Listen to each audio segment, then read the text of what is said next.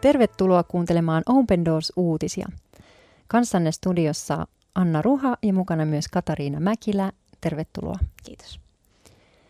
Tässä ohjelmassa me haluamme kertoa vainotuista kristityistä. Tiesitkö, että maailmalla yli 360 miljoonaa kristittyä kokee vakavaa vainoa uskonsa tähden? Ja me haluamme nyt tänään kertoa eritrealaisesta kristitystä ja välittää hänen kirjeensä meille.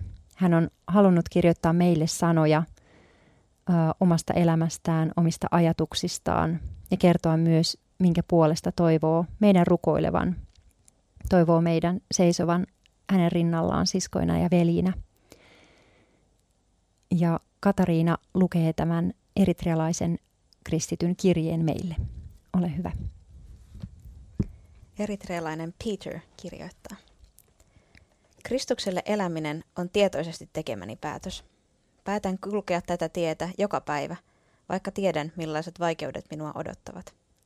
Olen aloittanut matkani, jolla aion olla uskollinen kuolemaan asti. Jumalaan uskovana ja raamattua opiskelevana ymmärrän, että elän tätä elämää vieraana ja olen matkustajan tavoin täällä vain läpikulkumatkalla. Kotini ja kotimaani eivät ole täällä tai tässä elämässä. En välitä paljonkaan siitä, mitä tässä elämässä tapahtuu. Haluaisin toki hyvinvointia ja onnellisuutta, mutta ne eivät ole pysyviä. Pääasia on minua odottava ikuinen elämä. En tule koskaan muuttamaan ajattelutapaani.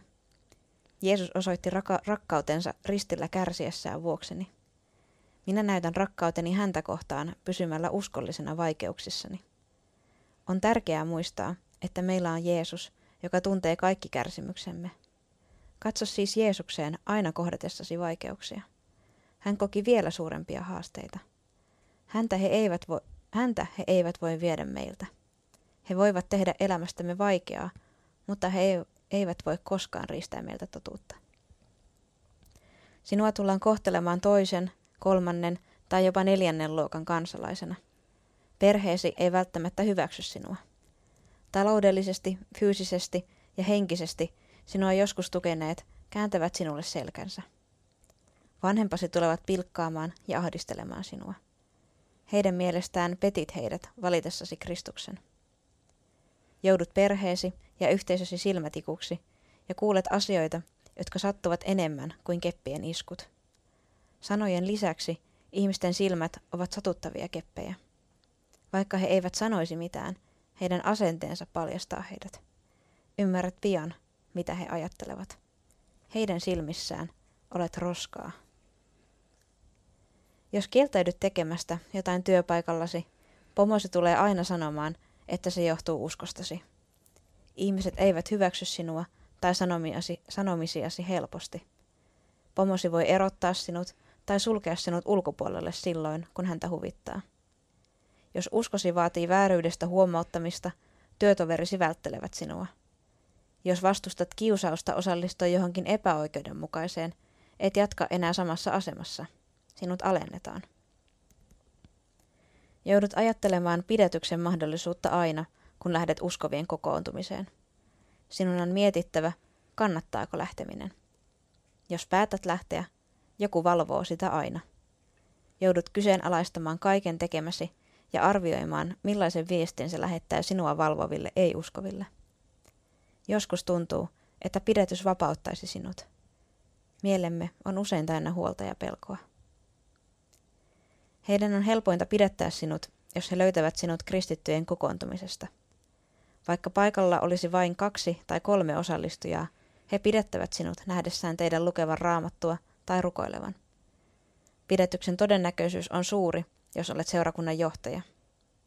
Valvojia on lähes joka kadulla.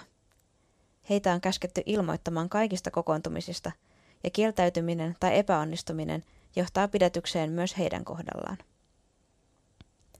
Meistä kuitenkin säteilee toivoa ja valoa, ja jotkut näkevät sen. He näkevät osan Kristusta meissä. He näkevät onnellisuutemme ja rauhamme.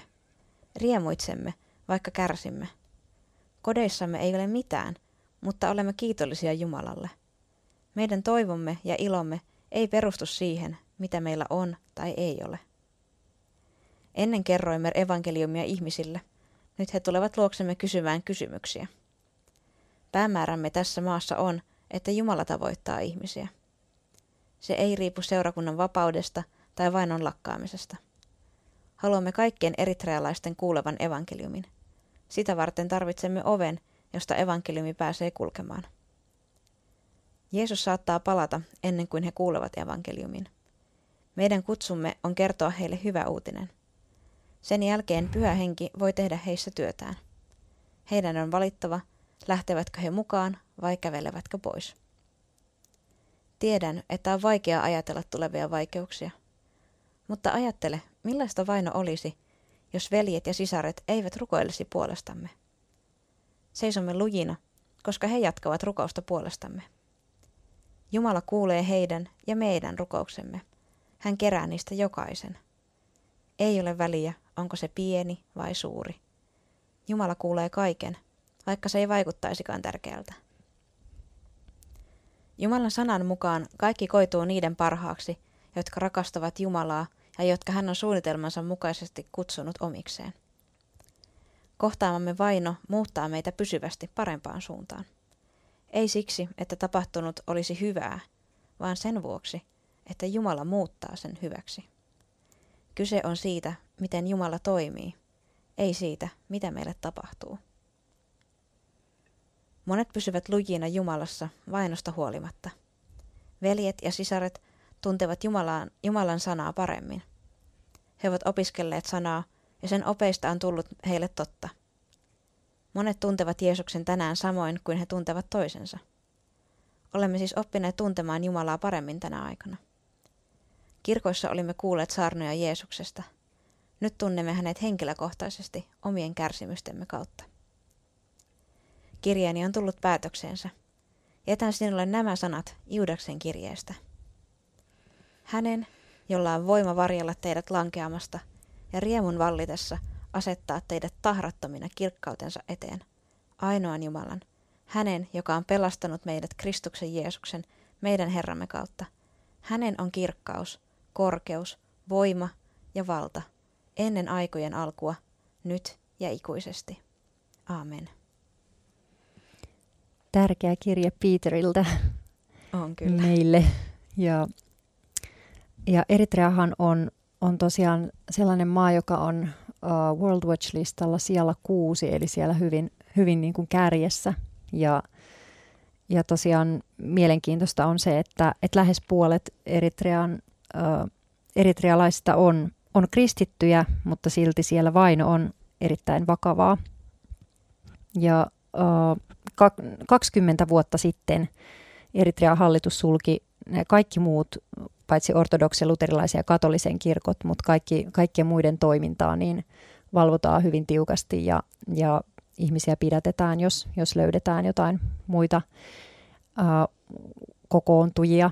Ja ja se on tietysti johtanut tämmöiseen äärimmäiseen vainoon ja, ja selittää osaltaan tätä, tätä sijoitusta World Watch-listillä, joten tämä on myös semmoinen aika ainutlaatuinen kurkistus tämän kirjeen kautta sinne eritrealaisten kristittyjen elämään, tämä Peterin kirje.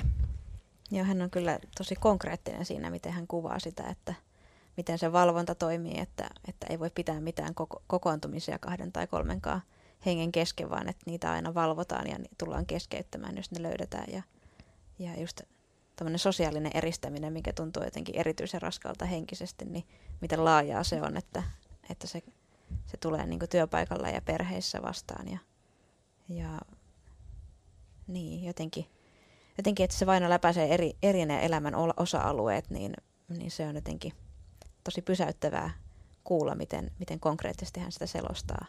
Kyllä, niin on. Joo, ja just se, että joka kerta sä joudut puntaroimaan sekä siinä sun arkielämässä jotenkin kaiken, mitä sä sanot, kaiken, mitä sä teet.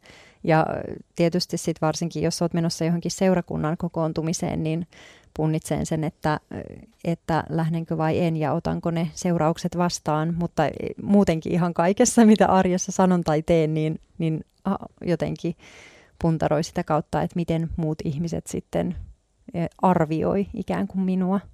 Niin ja ehkä myös niin kuin omaa perhettä että se, ja sitä lähintä niin kuin kristillistä yhteisöä tai, tai niin, yhteisöä, mihin kuuluu, että se koskettaa kaikkia aina, että jos, jos yksi, yksi jää niin kuin tavallaan kiinni niin sanotusti, niin, niin se varmaan tarkoittaa seurauksia myös muille, niin se jotenkin tuntuu aika niin kuin raskalta varmaan se vastuukin, että, että tässä niin kuin vastaa myös sitä omasta perheestä, että miten, miten heille käy, jos itselle käy jotain. Kyllä. Joo, ja mä ajattelen, että jotenkin tälle länsimaalaiselle ihmiselle on, on myös jotenkin tosi tärkeää ja ö, syvää tämä hänen pohdintansa onnellisuudesta. Joo. Ja jotenkin semmoinen, mikä, mikä tulee niin kuin kaikessa, ihmiset etsii koko ajan onnellisuutta ja onnea ja onnellisuudesta kirjoitetaan kirjoja ja, ja kaikkea, että miten, miten sinusta voisi tulla onnellinen tai ja, ja niin edelleen. Se on jotain semmoista, mitä niin kuin, hirveästi tavoitellaan ja sitten kuitenkin todella vaikeasti selitettävää, että, että mikä, mistä komponenteista se nyt sitten koostuu. Että, että jotenkin tämä, ehkä nämä niin kuin, tämän aiheen molemmat päät näkyy tässä niin kuin Peterin kirjassa. Toisaalta hän sanoo, että, että niin kuin haluaisin toki hyvinvointia ja onnellisuutta, mutta ne eivät ole pysyviä. Eli hän kuvaa sitä, että, että hänelle ei ehkä semmoista joillakin mittapuilla mitattuna ole jonkinlaista onnellisuutta tai hyvinvointia, mm. Mitä se sitten tarkoittaakaan, mutta kuitenkin sitten hän myöhemmin kuvaa just sitä, että nimenomaan se heidän rauha ja onnellisuus on semmoinen, mikä vetää ihmisiä heidän luokse, että että hän niin kuin san, sanoo nämä molemmat puolet siitä, että se onnellisuus niin kuin tulee jotain muuta kautta kuin sitä kautta, että sitä hirveästi yrittää jotenkin rakentaa ja tavoitella itse. Ja se on ehkä sitten jotenkin myös erilaista onnellisuutta kuin, niin, kuin mitä ehkä ajatellaan semmoisessa länsimaisessa kontekstissa, että mistä tulee ihmisen onnellisuus. Niin, se on semmoista Jumalan valtakunnan todellisuutta, mikä mm. sitten erottuu ihan erityisellä tavalla. Kyllä, joo. Ja onhan se tietysti ihan yhtä lailla tärkeää meille. Ja, uh, ja halutaan nyt myös rukoilla Peterin puolesta ja, ja, ja tuoda näitä asioita tärkeitä asioita Jumalan eteen. Isä, kiitos, että sä näet Peterin ja kaikki Eritrean kristityt. Kiitos heidän esikuvastaan meille. Rukoillaan, että kasvata sä meissä sun henkeä ja anna Peterille ja hänen perheelleen sun runsasta siunausta. Jeesuksen nimessä. Amen. Kiitos kun olit kanssamme tänään. Ja jos sinulle ei vielä tule Open Doorsin ilmaista lehteä, niin sen voi tilata osoitteesta opendoors.fi kautta liity. Ensi viikolla, jos Jumala suo, kuulemme jälleen.